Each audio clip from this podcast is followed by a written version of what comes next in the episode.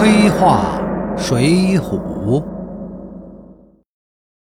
高部长派人有意将林冲带入了禁止携带武器入内的军事禁地白虎节堂。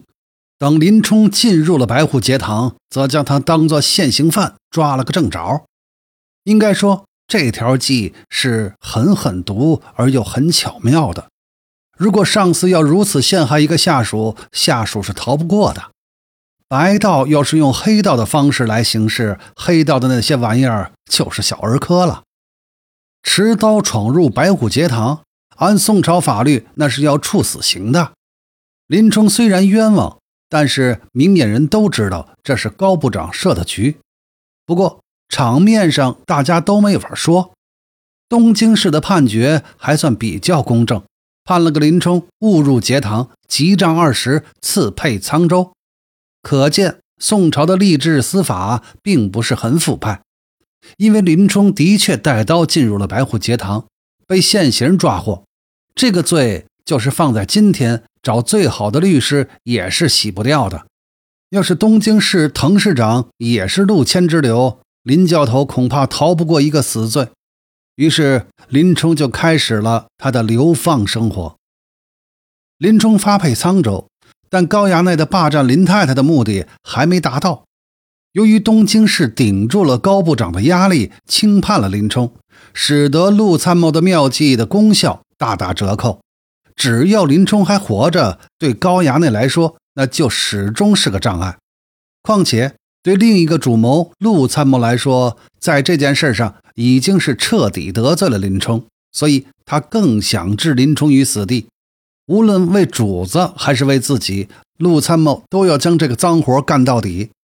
于是，陆参谋就去找了押送林冲的两名公安，董超和薛霸，赏了十两金子。并代表高部长封官许愿。董薛两个人，小小的两个公安，平时恐怕见都见不到高部长，自然就一口答应在路上做掉林冲。这事儿搁在今天，就是某部长为了儿子能霸占手下的太太，故意陷害部下。但地方的公检法系统并不买账，做出了公正的判决。这时候。部长大人又让人收买负责押送的公安，让他们暗中下手杀掉该名部下。这个桥段也是现在反腐倡廉连续剧中经常出现的。而董薛两人呢，吃完原告吃被告，不仅拿了陆参谋的钱，还照样拿林冲老丈人张教官的钱。他俩沿路一路的虐待林冲，并在野猪林准备下手杀了林冲。但是呢？他千算万算，还是漏算了一个人。大相国寺的鲁智深一直暗中保护着林冲。这鲁大师的耐心的确不错。董薛两个公安一路虐待林冲的时候，他倒是很沉得住气，一直没现身。直到紧要关头，这才出手救了人。本人一直想啊，那要是鲁智深大师早点现身，那林教头岂不是少吃了很多的苦头吗？救了林冲之后，为防万一，鲁智深一路护送林冲到了沧州附近。董薛两个人再也没有下手的机会。沧州附近，那正是黑白两道赫赫有名的小旋风柴进的地盘儿。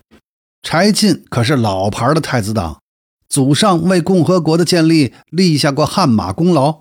本朝太祖的领导核心地位，就是柴进的先祖让出来的。投桃报李，太祖赐柴家丹书铁券，子孙犯罪可以被豁免。因此啊，沧州柴家是黑道人物、犯罪分子的最佳避难所。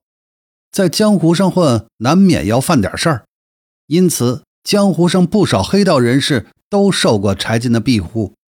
水浒中除了宋江，就是这位柴大官人在江湖上的名声最大。沧州地界。黑白两道都要卖柴老大一个面子。书中这样描述：柴进又置席面相待送行，又写两封书，吩咐林冲道：“沧州大尹也与柴进好，牢城管营差拨亦与柴进交厚，可将这两封书去下，必然看去教头。”柴老大款待了林冲之后，就写了两封信给沧州市监狱长劳改大队长。让他们好好照顾林冲。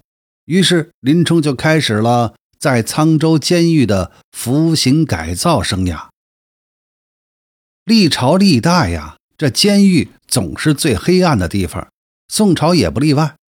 按宋朝的规矩，新入监的犯人要打一百杀威棒，这其实呢是变相的给管监狱的大小官员的一条财路。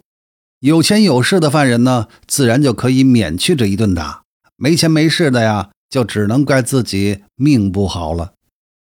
林冲毕竟是在东京做过官的，官场这些路数呢也是清楚的，做人也不是不懂事儿，所以一到了地儿，先问明白行情，马上就给了劳改队长差拨五两银子和二百五十元人民币，监狱长就是管营十两银子和五百人民币，然后递上柴老大的信。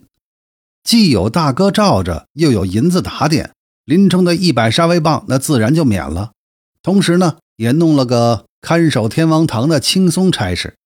平日里，一方面柴老大送钱送物，那另一方面呢，林冲本人也会做，上下银子打点出去。所以林冲的改造生涯是很轻松的。虽然比不上武松在孟州监狱，宋江在江州监狱。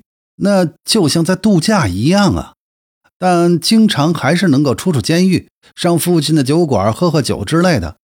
林冲就这样碰上了原先在东京救过的熟人，开酒店的李小二。林冲在沧州监狱改造，那东京的高衙内和陆参谋也没闲着呀。